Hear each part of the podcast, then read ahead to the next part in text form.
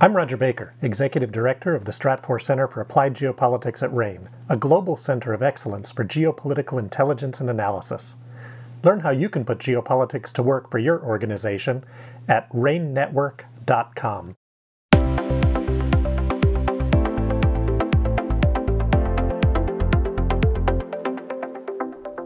Welcome to the RANE Insights podcast from RANE Network.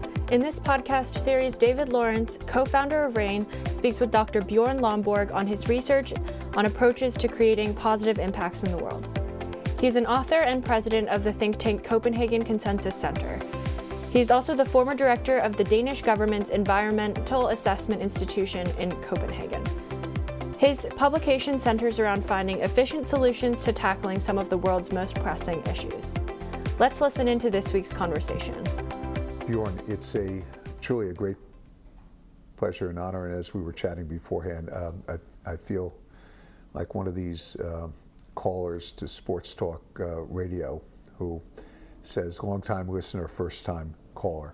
So, uh, as I mentioned, um, it was, I think back in 2015, you wrote a, what I thought was a very insightful uh, and very timely um, op ed for the Wall Street Journal on climate change, which I quickly distributed to a number of clients and internally here at, at RANE.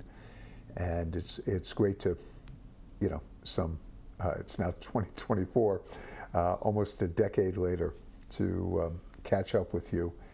And um, again, I'll, I'll, start with congratulations on uh, the book Best Things First, uh, which I believe The Economist named uh, one of the best books of 2023. So thank you for spending thank some you. time with us. And thank uh, you, David. Thanks for the invite.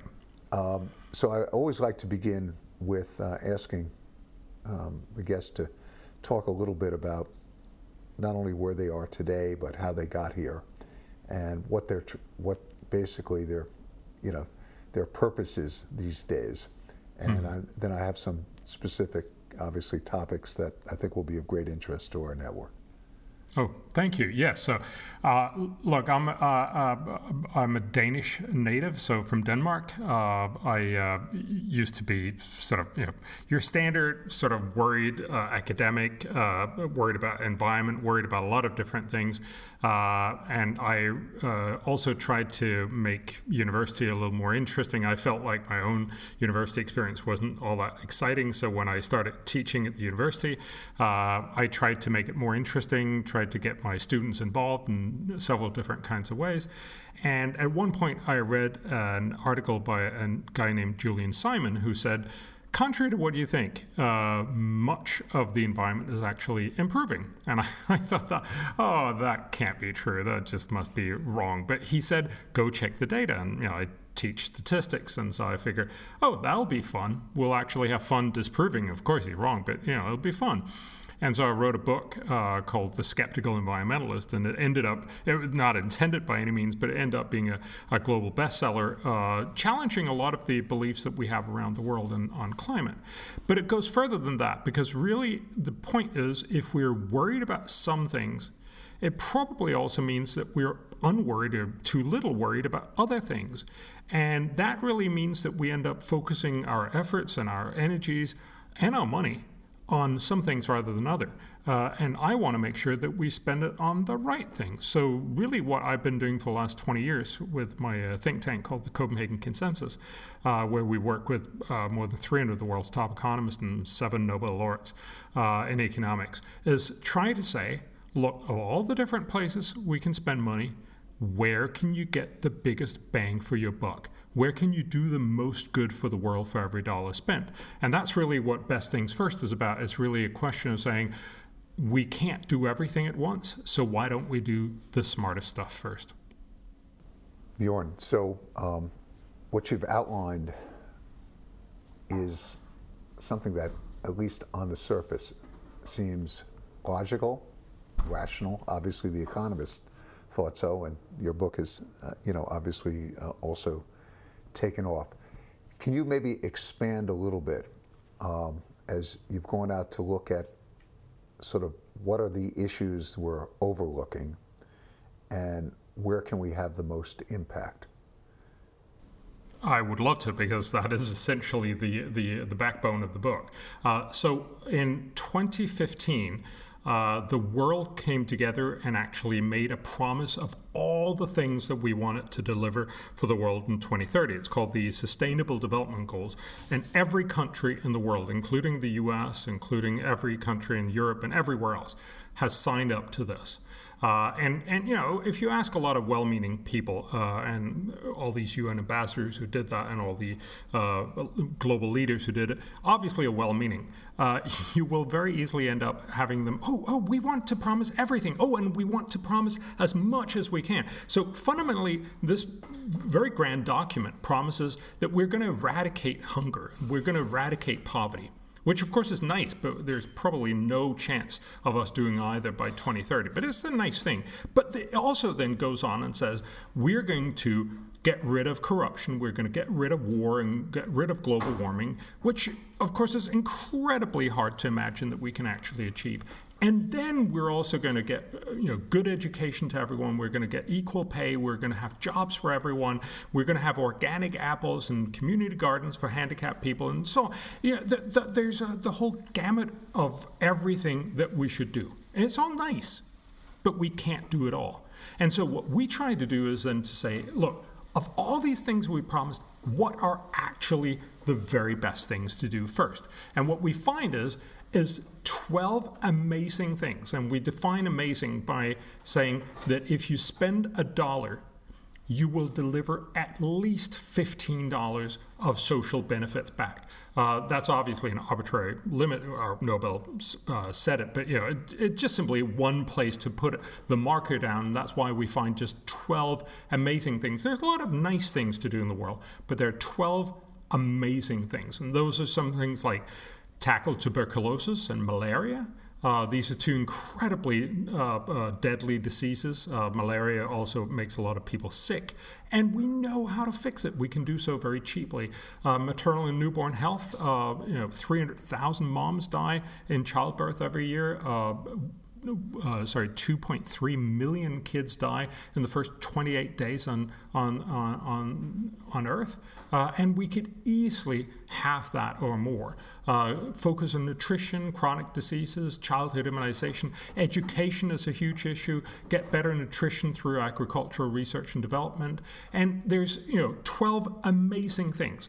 And the bottom line, just to put it very very bluntly is if you spend $35 billion a year, which of course is not nothing. I, I don't have that money. I, I don't think, David, you have that money either. Uh, but, you know, in the global setup, this is a, you know, uh, this is a rounding error. $35 billion a year could save 4.2 million lives each and every year and it could generate benefits worth $1.1 trillion to the world's poor each and every year. And that means we estimate for every dollar spent, you could do $52 worth of social benefit.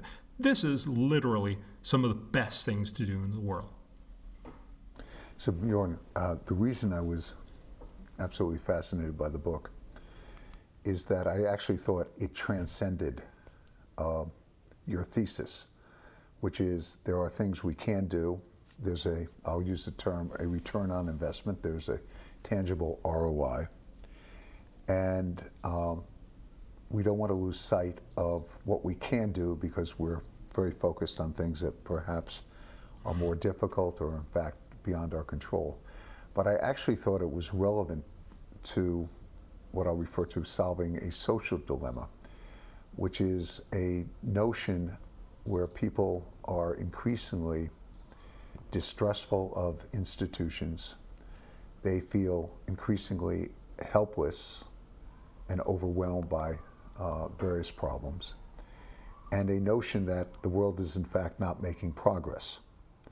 And what your book seemed to suggest, or didn't seem to suggest, what your book did convey to me at least, is that there is there are reasons for optimism and there are reasons where we can have tangible progress and tangible progress that everyone can see and that mm. there are also social benefits to that particularly particularly uh, with a younger generation that is looking at the world and wondering you know is anybody addressing these concerns yeah I think I think you're right on on, on both levels. Really, uh, first of all, I, I, I think we just simply have to stop with this sense of the world is coming apart. This is the end kind of thing.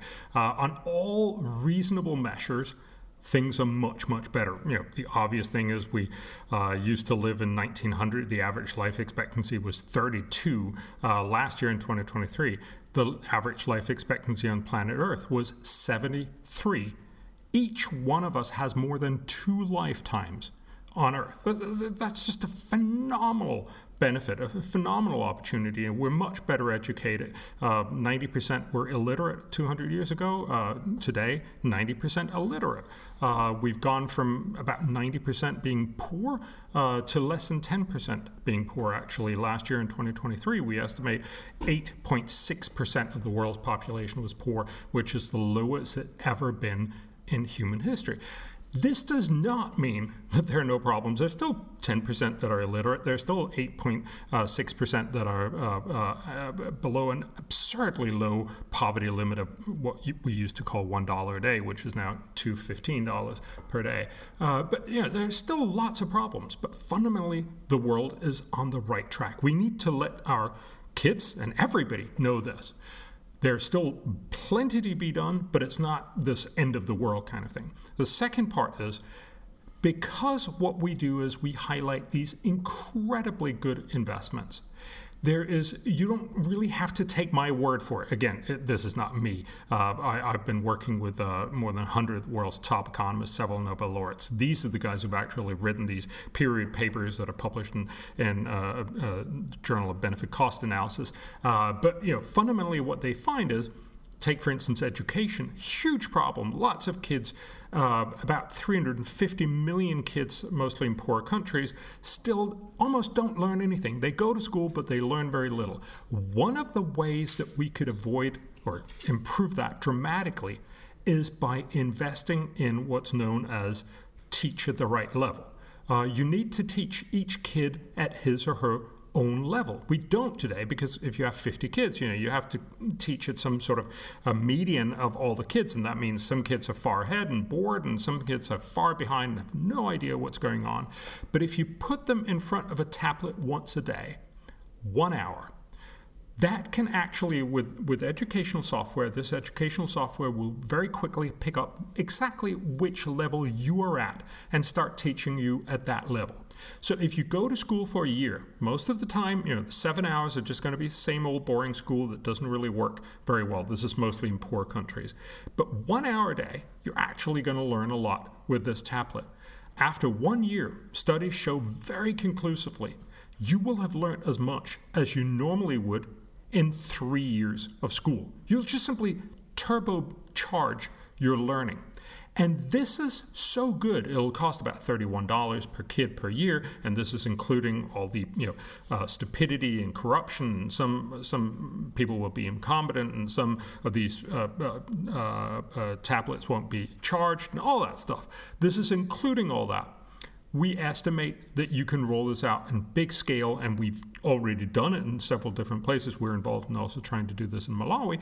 But if you do this generally, you could actually teach kids much better so that when they become adults, they'll be much more productive. They'll be able to both make more money for their family and, of course, uh, improve their country's uh, economic profile. This is just fantastic. Every dollar spent will deliver $65 of good. We estimate the total cost for, for doing this for almost half a billion uh, kids is going to be in the order of $9.8 billion a year. So this is the most expensive part of what we're talking about. It's not nothing, but again, it's a very small sum and it will deliver its benefit back 65 times. And that's the point. Again, you said a lot of people are sort of skeptical about news organizations and everybody else telling you this, that, and the other. These are such big numbers. These are such amazing numbers, even if you don't quite trust them. We know from so many sources this is just going to be revelatory. This is just going to change kids' life. It's going to make the school better and it actually make these countries move on a faster growth path. So again, even if you're skeptical, this is just a, a no-brainer, and we should definitely be pushing that as one of the one of the twelve.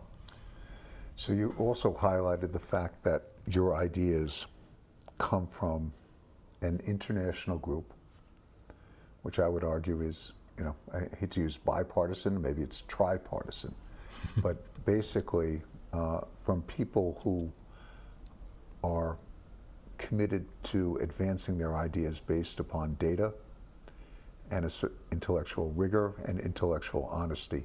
Maybe you can just talk about how your organization came together and yeah. why that's so important, not simply in terms of surfacing great ideas, but to, I'll, I'll use the term, to imbue these ideas with a sense of trust and why people, you know, can pay attention to these things. Yeah. Um, well, I, I, I, don't really, it's not really in the Danish psyche to harp on on your own benefits, but I'll try a little bit uh, and, and, and just fundamentally say that, uh, you know, we're not really in the process of trying to sell anything. You know, I, honestly, I couldn't care if it was uh, it was tablets. It turns out it's tablets, but it's not like I, I, don't have ownership in any tablet producing company. And you know, I could imagine it would have been a lot of other uh, things that came out first. We simply work with tons of different economists. We actually work, work with more than 50 teams of economists across all these different areas that the world has promised to try to identify what does knowledge tell us about where you can spend relatively little money and get huge outside uh, outsized uh, uh, results back. And so when we talk, for instance, uh, Noam Angrist, who's at Oxford University, who's been working on, on uh, educational policies, and a lot of other education economists uh, who've co-authored this paper, what they basically all told us was the very best way is to get learning at the right level. There are several different ways to do it. Uh, the, I, I, told you the most exciting one because, again, we're, we're trying to do a podcast here. Uh, a slightly less exciting one is that you just simply separate the cl- uh, kids one hour a day into different classes according to what they're actually able to do. Uh, Pratham in India, for instance, do this. Uh, there's also another way to try to get teachers to be uh, better teachers uh, by providing them with structured teacher plans. Uh, there's been large scale studies, for instance, Kenya is now doing it for their entire country, and it simply helps the teacher be less disorganized and you know oh this week we're talking fractions uh, and so there's actually a, a, plan for how you go through the fractions how you tell your students about it uh, the teacher's not going to follow it entirely but it's probably going to make the teacher a little better, a little more pe- uh, uh, pedagogical, and it'll teach the kids better because this is very cheap.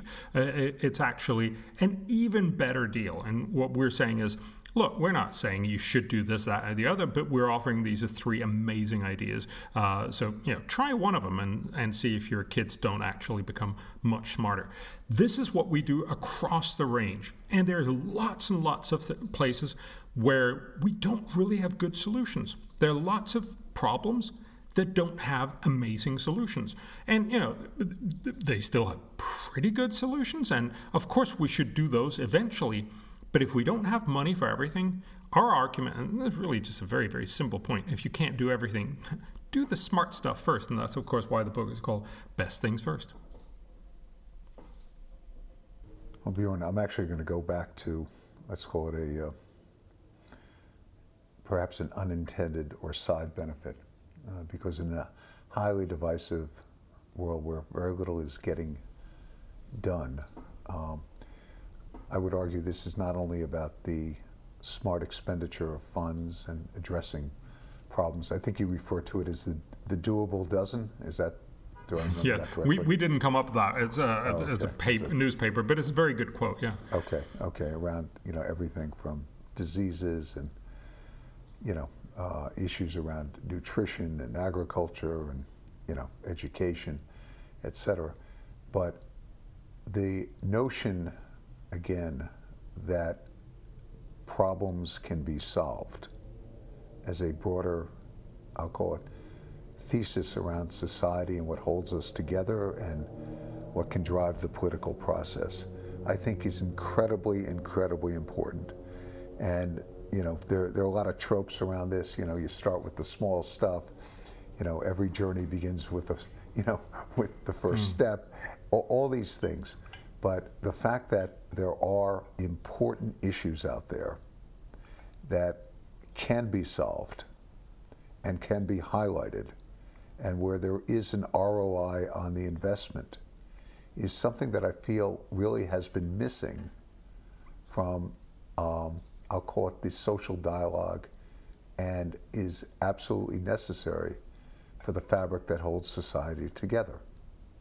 Because if too many Yeah. people feel they can no longer trust institutions, their problems are not being solved, they can't be solved, there is no trusted center of knowledge and effort, things disintegrate very, very quickly. And I've been very much paying attention. Um, there was a wonderful essay also in the journal by uh, Gerard Baker about the loss of institutional trust. The Gallup polls that have been coming out, at least here in the U.S., around um, distrust and mistrust of government agencies, of the press, of you know our legal institutions, et cetera, are, are among the things that I think are most alarming and speak the loudest about where we are. So, as I read your book and as I'm listening to you now, I think that there is a very, very important side benefit to the thesis that you are pushing, which is not just about the specific issues you can, re, you know, address, but hmm. the broader issues that Yeah. are now confronting us. And, and, I, I think you're absolutely right. I, I, I should just preface this with saying, you know, look, one book is not going to fix the uh, uh, the crisis of, uh, of institutional trust or anything else. It's it's you know, it's it's part of a move towards that. But I think what we have become so obsessed with is that we focus on the thing that has the most crying babies or the cutest animals to save or you know the uh, the NGOs that have the best protests and make for for the best TV uh, pictures. And I get why that works but it's probably not the right way to spend money.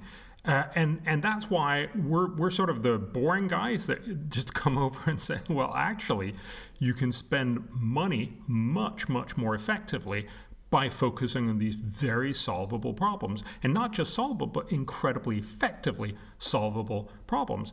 Not everything has that characteristic and but some things do and i think you're absolutely right. Just telling people about it makes you know the world a better place and makes people more more hopeful.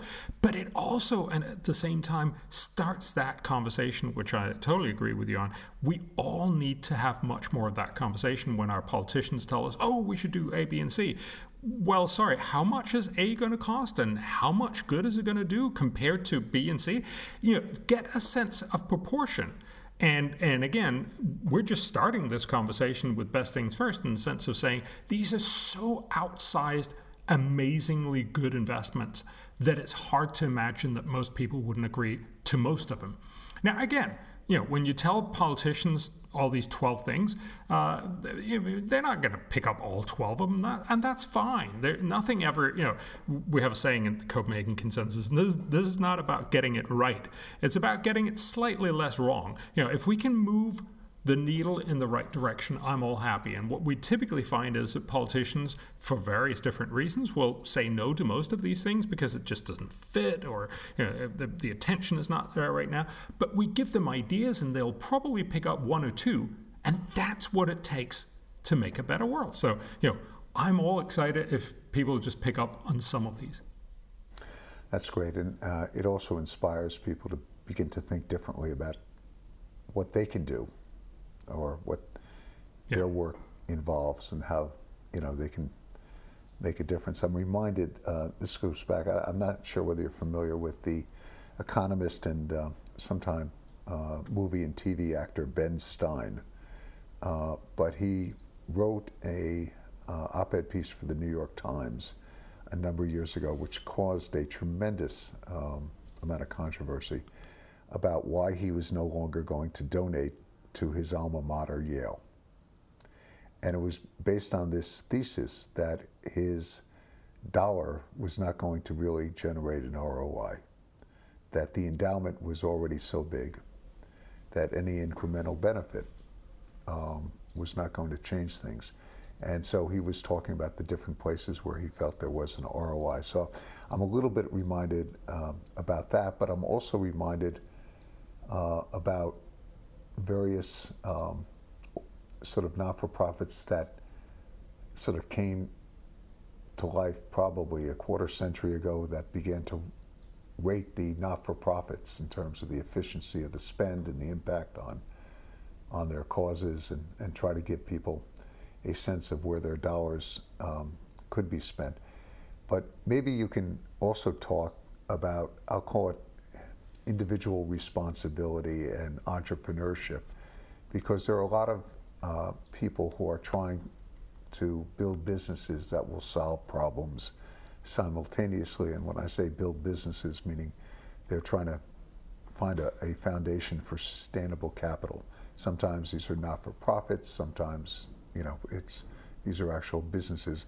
And two come to mind that we have worked very closely with. There's something called the Child Mind Institute, which uh, is led by a, a, noted psychiatrist, Dr. Harold Koplewicz, who has devoted his life to, uh, before this became in vogue, uh, the profound and unaddressed mental health issues uh, facing young people, um, including through their college years. Uh, the, the Khan Academy, innovating mm-hmm. ways to learn on scale inexpensively, et cetera, et cetera. But maybe you can talk from your vantage point about what the individual can do or what you're seeing entrepreneurs are doing to also address some of these issues. Yeah. So it's it's important to say first we, we focus on the world's poor half. So we focus on what's called uh, low and lower middle income countries, uh, simply because that's where the need is the greatest and typically the solutions are the cheapest. So that's where you're going to find the highest ROI. Uh, a lot of people will start sort of saying, "I want to fix something in New York or in the U.S. or in my home country or in my uh, you know, city," uh, and that's also great. And I'm not going to you know, say that you shouldn't do that, but clearly, if you want to do the most good you can in the world, these are some of the things where you can do a lot of good. Uh, I should also just say, unfortunately, when we say you know you can get sixty-five dollars back on on on, on uh, investing in in tablets, for instance, in education. Uh, it's unfortunately not something where you can get $65 back. It's not a get rich quick of scheme. Course. It's a way to do good for the world. Uh, and, and, and so uh, uh, it's essentially a good way to say, if I want to give away, how do I give really smartly? But it's not uh, a, a, get rich quick scheme. Uh, but absolutely, the important part here is there's a lot of expensive ways to try to fix uh, problems, but there are often very few very, very smart ways to fix these problems. And that's where we need entrepreneurs. We need a lot of smart people to come up with good ideas. Uh, so, for instance, when we talked about nutrition, uh, you know, very obviously, this is a huge problem in the world. It used to be a lot bigger. Uh, remember, uh, about 100 years ago, uh, the uh, League of Nations, the precursor to the UN, estimated about two thirds of the world's population were in permanent deprivation, that is you know, essentially starving or not getting enough food. Two thirds. Uh, today, that number is down to a little less than 10%. So, again, phenomenal progress, but there's still huge uh, issue and lots of things to be done. There's more than 700 million people uh, still essentially starving and being malnourished. How do you fix that? Well, one sort of simple approach to that would be to say, oh, we need to you know, give out more food. That seems like an obvious thing. Uh, the problem, of course, is if you give away free food, first of all, you make it hard for uh, uh, farmers to produce for next year, uh, and so you actually sustain the problem uh, in, in, in, a certain respect. Uh, but you also open up for immense amounts of corruption because if you start selling food to a government agency, they'll then distribute it further on. You'll sell some of the worst food, typically at inflated prices. So I, I uh, had the pleasure of meeting with the uh, with the minister responsible in India for food, um, and she asked me to try to taste one of these biscuits that they uh, distribute to uh, uh, to uh, to poor children. She actually advised me against it, and I I in, instantly regretted it when I I tried a little bit because they they're basically inedible. you know, you really have to be mm. starving in in order to wanting to do this. But of course, they make a lot of middlemen incredibly rich. So there's a lot of bad ways to do this. But what we found when we asked all the economists was focus on doing what actually worked back in the 60s and 70s, which was the first green revolution, where we made these amazing steps in making yields much higher for wheat, rice, and corn. uh, you basically found a way to make uh, uh, rice and wheat and corn uh, about three times as high yield in, in a span of 10, 15 years. And that, of course, means you give out these seeds, and instead of getting a little bit of food, you get a lot of food. This means two things. The farmer can produce much more, so actually makes more money. But because each one of these products is now cheaper, it also is better for all the citizen, uh, uh, the people who are uh, living in the cities, because they can buy cheaper food. This is a win win situation, and we should be investing a lot more in agriculture research and development. It's not an obvious thing, it doesn't pull your heartstrings in the same way as, as handing out free food, but it's actually a much, much more effective way, both because it utilizes knowledge so instead of handing out lots of food and you have to keep doing this year after year, you're handing out information, which means you just need to do this once, and then you have high yielding varieties. And of course, that's where we need the entrepreneurs. We need lots of smart people working on, for instance, improving agricultural uh, outputs so we get these high yields that'll make the world a much better place. That's great. Let me uh, shift because um, I'll go back to your 2015 op ed, but you've spoken and written about this. As you think about climate change, and uh, unfortunately, um, what I'll refer to in the current environment, um, people are, they're, they're in, in what is a nuanced, I, I believe, a very nuanced problem and nuanced opportunities. Uh, very often, messages get distorted. Maybe you can share with us a little bit about your thinking about climate change and, hmm. and the potential opportunities to address climate change and how to understand the issue. So, I address climate change just like you've heard me address all the other uh, issues as an optimization problem. So, there is very clearly a real issue. So, putting out more CO2, mostly from fossil fuels, means we increase uh, uh, the uh, uh, the temperature of the planet uh, and a lot of other associated impacts. And these are mostly negative in impact. So you know, remember, both Boston and uh, Miami are well suited for their temperatures. And if but if they you know they build up all their infrastructure over the last 200 years to in uh, uh, in Boston to be cold and in Miami to be warm, if either of those cities see a temperature change, either that it gets warmer or it gets colder, they will experience a problem.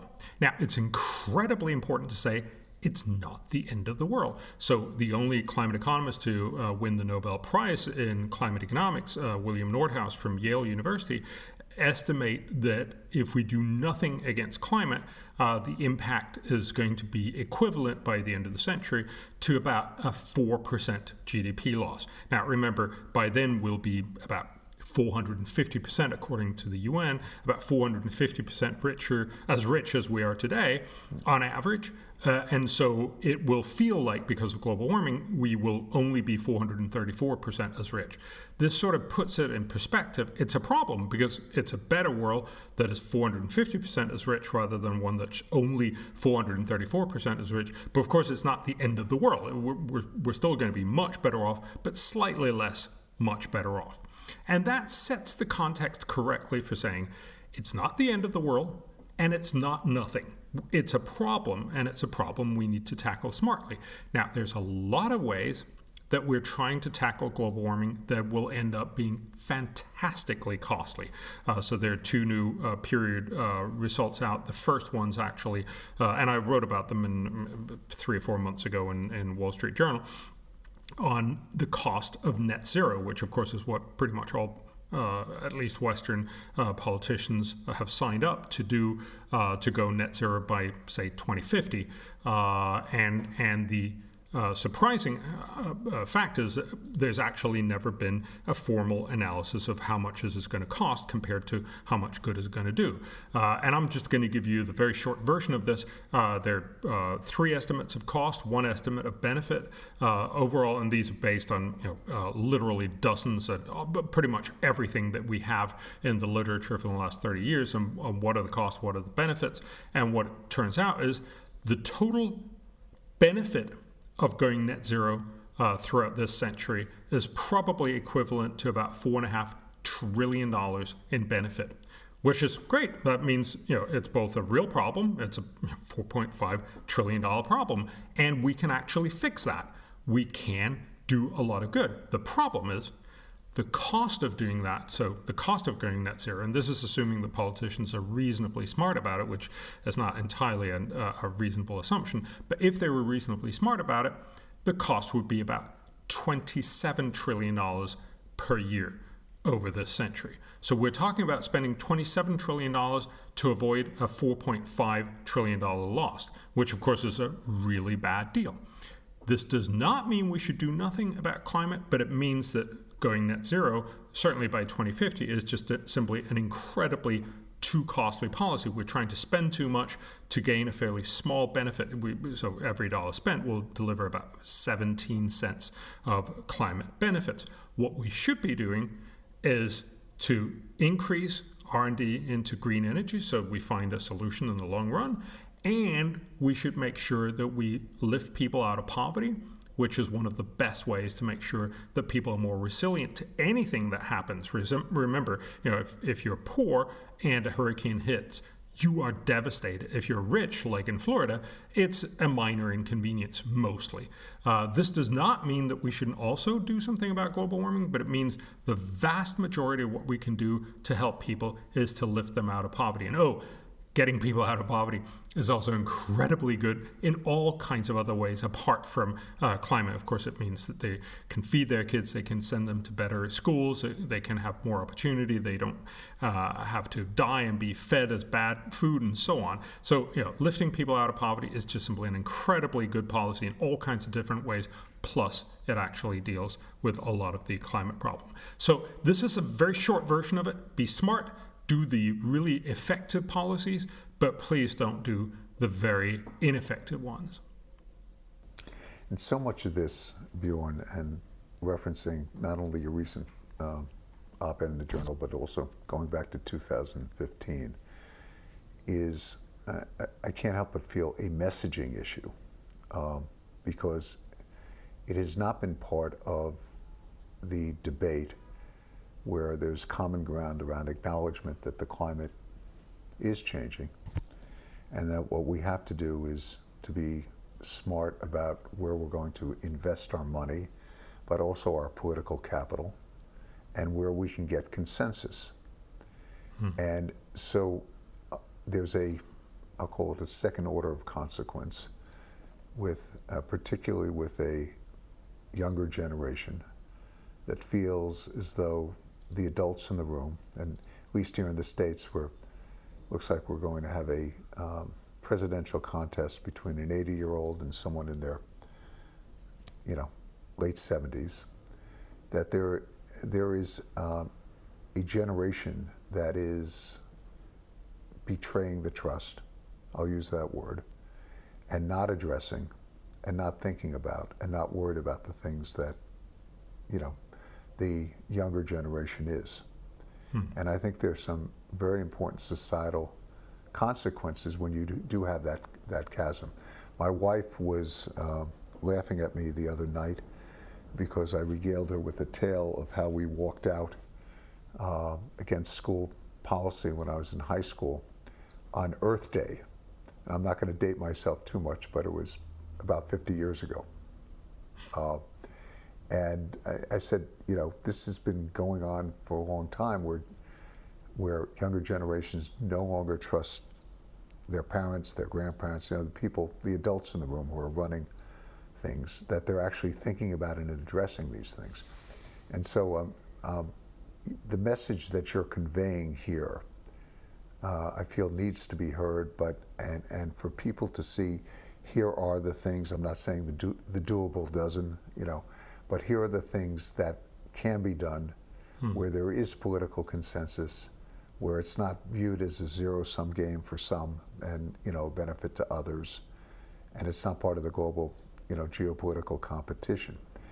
And just as you think about, because uh, you've in your book you've identified a number of I'll call it pragmatic and practical steps that we can take. Um, tell me how your organization is thinking about the climate and, and the pragmatic and practical things where money can be spent with a high ROI. Hmm. So, so I, I, think you're absolutely right. We need to find a better way to have a good conversation. I think one of the important parts is that there is this tendency on climate, but really on everything else, uh, to either make it into this, it's the end of the world, we're all going to die. And of course, if that was true, we should spend everything in the kitchen sink on this problem. Or on the other side, to say this is not a problem at all. And neither side is right. Uh, this is not what the UN Climate Panel is telling us. If you read the report, which is a very, very long and very boring report, uh, you know, but very informative if you want to, uh, it'll tell you this is a problem. This is something that's real, but it's a, you know, it's a problem. Uh, and and we have a hard time sort of finding ourselves in that middle of the uh, of the street. And this is crucial because if you think it's the end of the world or if you think it's nothing, of course you're not going to agree to. Uh, uh, uh, for the one side, you're not going to agree to doing anything but everything. And on the other side, you're not really going to agree to anything. Uh, but the right answer is you should do something. You should do, you should do the smart stuff. And so what we've done, we, we work with uh, uh, almost 50 uh, climate economists, the world's top climate economists, three Nobel laureates, uh, to try to find out where can you spend an extra dollar and do the most good for climate? Uh, we wrote a book with Cambridge University Press about uh, you know, a blurb from uh, uh the head of the UN climate panel uh, and Bill Gates and many others.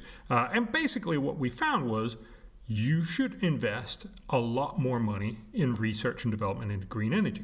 The simple point here is right now, most nations are not switching to green energy because it's too expensive. Now, people will tell you it's cheaper, but of course, that's only, uh, you know, solar and wind is cheaper, sure, but only when the sun is shining or the wind is blowing. And that's the real challenge here. That's why most countries are not actually going to invest a lot of money in it unless their arm is twisted or unless there's lots of uh, subsidies on, on, on the back, uh, back end of this. But if we could innovate green energy to be cheaper than fossil fuels, everyone would switch. In a sense, that was what the U.S. did very inadvertently uh, when you discovered fracking. Uh, this was you know, funded to a very large extent by uh, George Bush and uh, DARPA uh, with George Mitchell down in Texas. This is not because they cared about climate change, but it was because they wanted to get more fossil fuels. But the side effect, if you will, was that they made gas much cheaper than coal. And since gas emits about half as much CO2 than coal, the US has reduced its emissions more than any other country in the world, not because of Obama or because of Trump, not because they were mostly climate focused, but simply because gas became much cheaper than coal. And so the US wholesale switched from coal to gas. We should do the same thing in China. We should do the same thing in many other countries. And of course, we should get many, many more countries to use gas rather than coal. That would be the obvious first thing uh, to do to actually get the, uh, the world moving. Now, a lot of people, especially a lot of purists, feel, oh, but, but that's you, know, you can't do that because gas is still a fossil fuel. And yes, it's not a perfect solution, but you know, having CO2 emissions is pretty good. And if you could do it and make money off it at the same time, that's the best possible outcome for everyone. These are the kinds of things we need to do. And then, of course, we need to develop fourth generation nuclear to be so cheap that everybody will want it. They, you know, they, they're certainly promising that that will happen, but the actual reality is we're nowhere near having a fourth generation nuclear uh, power generator. There are lots of other technologies out there. We should be investing in all of them. Just like I talked to you about the agricultural research and development to get yield enhancements for you know, uh, for some of these missed uh, uh, things, and not for wheat and, uh, and corn, which we already have investigated, but for uh, sorghum and cassava and all these other uh, more niche products that are especially used in poor countries. We should get higher yields there through agricultural re- research and development in the same way, we should tackle climate change by focusing on making green energy so cheap that not just rich, well meaning Americans and Europeans will buy it, but Chinese, Indians, and Africans will buy it. And that only happens if green energy becomes so cheap that it basically outcompetes fossil fuel. Uh, so, again, This is about being smart. It's about being uh, you know, pragmatic, not about saying it's the end of the world. We need to throw everything in the kitchen sink at this because it's not, and it's not going to happen. we've clearly seen that over thir- the last 30 years. We're just not going to convince most people uh, to go down that route. And once the bill comes through, you know, most people actually revolt, uh, uh revolt against this. It's not by saying, oh, it's not a problem at all and putting your head in the sand. It's about being smart about this. It's a problem. There are smart ways to fix it. It's not the biggest problem in the world, but it's one of the problems that we need to fix. And I think what comes out of Best Things First, as we ta- started talking about, is also for most people, and I think this is also an important lesson for many kids uh, and young people, for most people on the planet, climate change is just simply a pretty distant worry. You know, the temperature change in 100 years compared to the fact that my kids might die tonight, uh, that I don't have enough food, that they, we have terrible education, that there's huge corruption, that there's not enough nutrition, all these other things. Those are the real big issues for most people on this planet. And of course, we should also be thinking about fixing those at really low cost. Bjorn, uh, thank you for a great discussion. I'm also reminded, as embedded in, in your approach, is the notion that uh, perfection is the enemy of the good. yeah, this is really about making making an impact, moving in the right direction, and I'm delighted when uh, when people hear some of these things and actually act on some of it. Right. Uh, just in closing, uh, what's next? What are you working on now?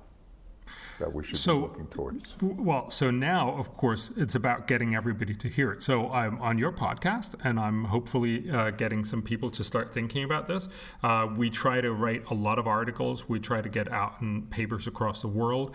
Uh, we're working with governments to do this for their individual uh, uh, situations. So I'm going to Tonga, the uh, small Pacific island nation, where we've done a big project with their government to try and say, of all the things that you want to fix, where can you spend money and do the most good? And we've identified some of the things, and I think some of them they will want to do, and they will want their partners, namely New Zealand and Australia, to help fund. So again, it's a question of saying if you can't do it all, what are the smartest things to do? We've done that for Eswatini and for Namibia, and we're doing this for several other uh, uh, low and low middle income countries. And the point here is again to get this message out. But really, to me, it's mostly about getting people to think about this. It's great to know that there are these 12 amazing things, and you know if you have any chance to do one of them or focus on them and help, or you know just donate to uh, uh, one of these 12 causes, that's wonderful. But it's even more important that we just start asking that very basic question of all our politicians and everyone, all the do-gooders in the world. Great, how much is this going to cost? How much good is it going to do? Is this the best thing that you can spend your time effort and money on.